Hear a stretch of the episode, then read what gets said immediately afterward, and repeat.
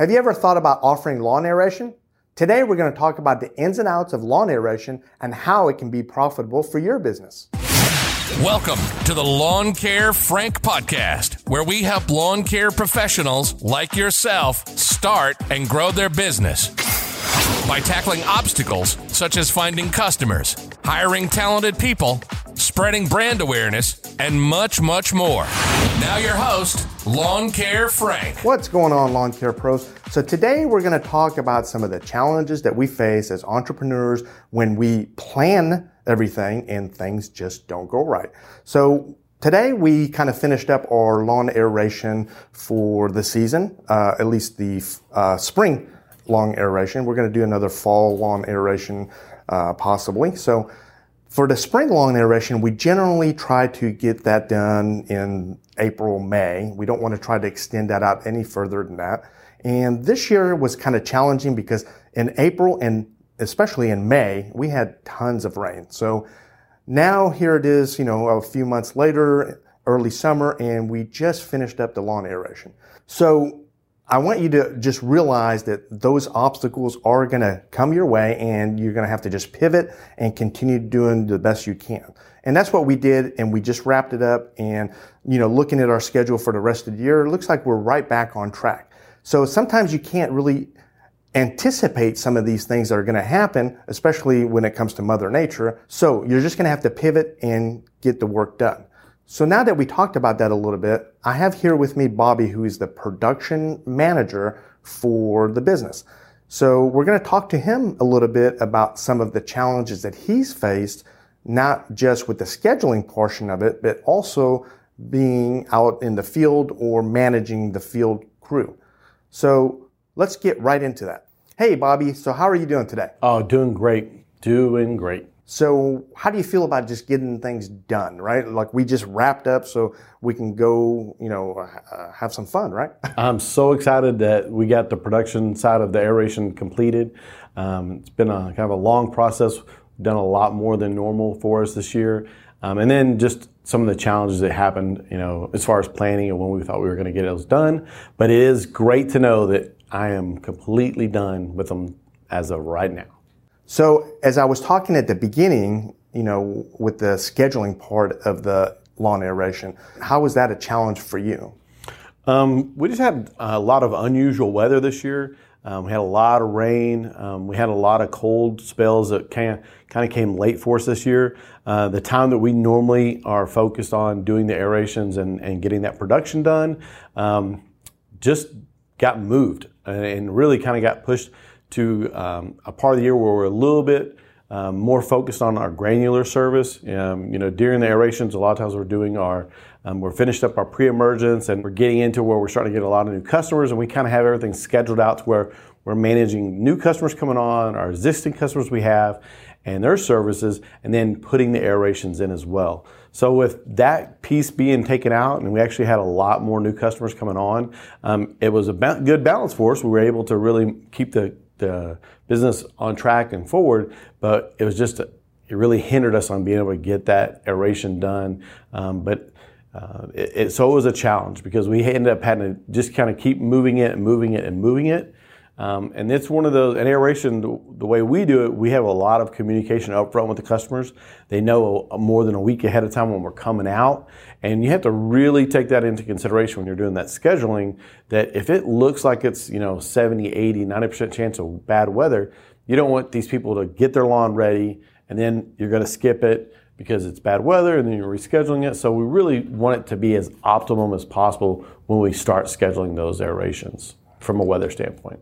That's great. So when you're talking about, you know, the preparation side, when it comes to the customer, um, we send out like emails, we communicate with them and letting them know some of the things that they need to do, like flag their sprinkler system and let us know if there are any obstacles or anything that might be under the ground, right? Right. That we don't know about. Maybe it's, you know, uh, uh, natural spring or whatever it might be, right? right. Well, so we want to make sure that we're uh, kind of covering every basis so we're not damaging anything that doesn't need to be damaged.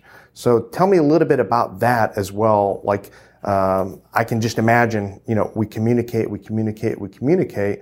But when we get out there, what would you say, you know, what's the ratio of, you know, the number of people that actually do the things that they need to do to make sure that, you know, we, we don't run over cable, we don't damage sprinkler heads or any other obstacles that they're familiar with and know of that's underground that we just simply don't know because we're not that familiar with the property as they are. Sure. Um, you know, absolutely. I would say that on average, about 50% of our customers actually get out there, flag the lawn, um, have it, you know, sectioned off to where we know uh, also, with that, we kind of want the the mow, lawn to be mowed within a few days before. Um, so once I'm walking through, um, one of our things that we do at every lawn that we go to is even if it's flagged, we're still the technician is still walking that lawn to look there, see if there's something they might miss. A lot of times, customers will think like, you know, there's a big grate there. They'll see that, but when they're behind that machine, you know, that's like six foot. You're you're kind of looking over the edge of your car. You don't, you can't see exactly where your bumper's at.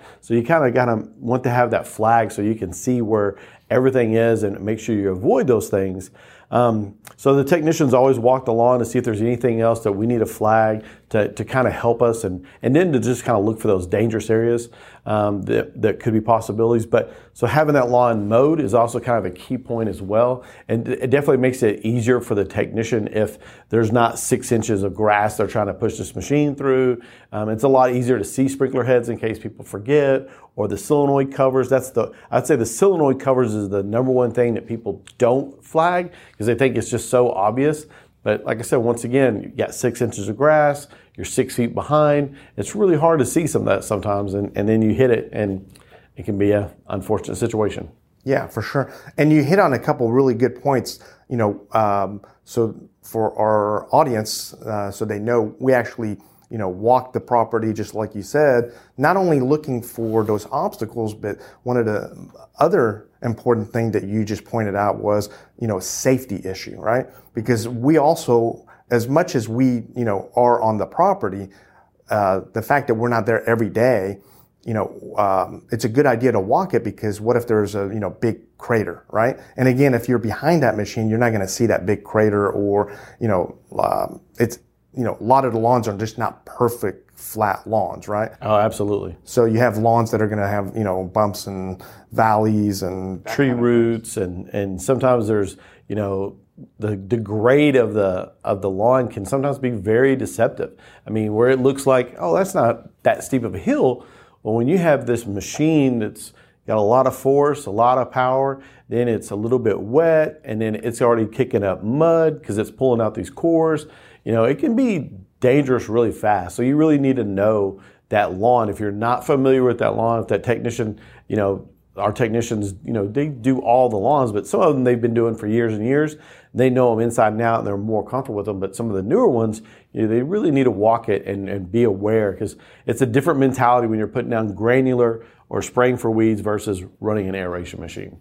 Yeah, and that, that aeration machine can really, uh, it's really bulky, it's heavy, and sometimes you can lose control of it. So it's really important to try to stay in those uh, flat areas, right? Oh, and you know, you're going to run into some of the hilly areas, but one of the things that we do is encourage our employees to uh, when they run in, when they run into an area where it just doesn't look safe or they're not sure about it. You know, tell us a little bit about that and you know what our policy is as far as covering uh, ourselves as far as from an injury standpoint, right? Right. We always teach the technicians to think safety first. Walk the lawn, make sure everything looks good. If there's any areas you're in doubt, don't do it. Just don't take that chance. Um, you know, you can run the machine. Our machine actually will run without having the um, aeration pump being punctured into the ground.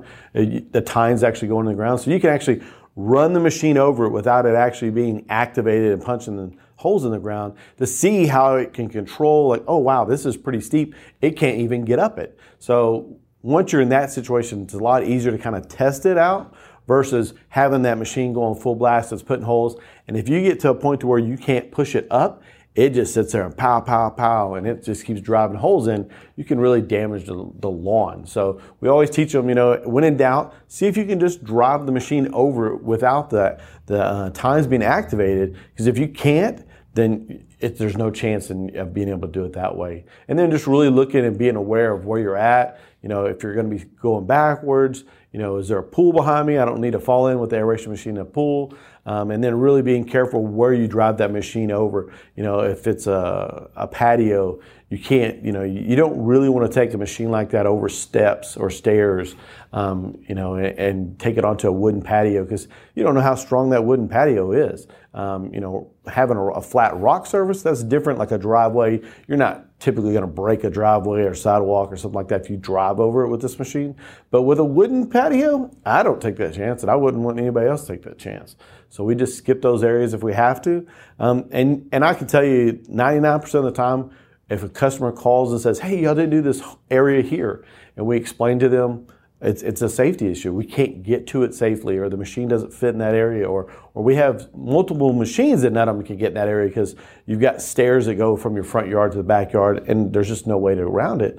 They understand. It's a lot easier to communicate to somebody that we're safe and we want to be safe. We want your your stuff to also be taken care of versus oh we can just muscle it through and try to get it through those rocks and it's just not worth taking a chance with that machine and, and the safety and then the damage to somebody's property whether it's a stone walkway or uh, a wall or anything like that. You just got to be very very observant of what you're doing. Absolutely. So and it's not like it's not like we're not doing uh, you know 95% of the lawn. We're actually doing 95 or 98% of the lawn. In many cases, we're doing 100% of the lawn. So it's, it's that, um, 2%. Oh, absolutely. It, it's very minimal. I mean, it is, it is, uh, you know, out of the hundreds that we do, I mean, you're talking about two to five people that are like, oh, wow, there's, that's a, that's an area we can't do. Um, it's, you know, like you said, 99% of the customers we're doing 100% of the lawn. Awesome, awesome. So going a little bit further into that as far as um, the customers, you know, after we explain it to them and, you know, they understand that, hey, we didn't hit this particular area because, you know, it's a safety issue. Like you said, they totally understand and it's not something that, you know, they're not asking for a refund or anything crazy like that. But if you, we were to be in a situation where, you know, hey, am I going to get like a rebate because you didn't do 2% of my lawn, you know, maybe to have a 10,000 square foot lawn and we didn't do, you know, a small 200 square foot of it. Uh, and t- typically that's going to be it, right? Like maybe right. 100 square feet of a 8,000 square foot lawn that might get missed. Uh, because it's a safety issue. Maybe it's an uphill or downhill or whatever it may be. So push comes to shove. If a customer is like just irate or for whatever reason, which I don't think we've ever had a case like that. But just for our audience, so if they, you know, run into a situation like that from a customer standpoint, you know, what would you do to kind of calm them down or, you know, give them a refund or give them partial or maybe something like an additional treatment next time just to make them happy? What would you do? Uh, typically, you know, obviously gauging what the customer, you know, how they're talking, how long they've been with us, um, you know, how much they, they spend with us. It all is a factor in, in how you take care of them. Um, but typically, I would just give them something on the next service. I'm not going to discount that service we did today.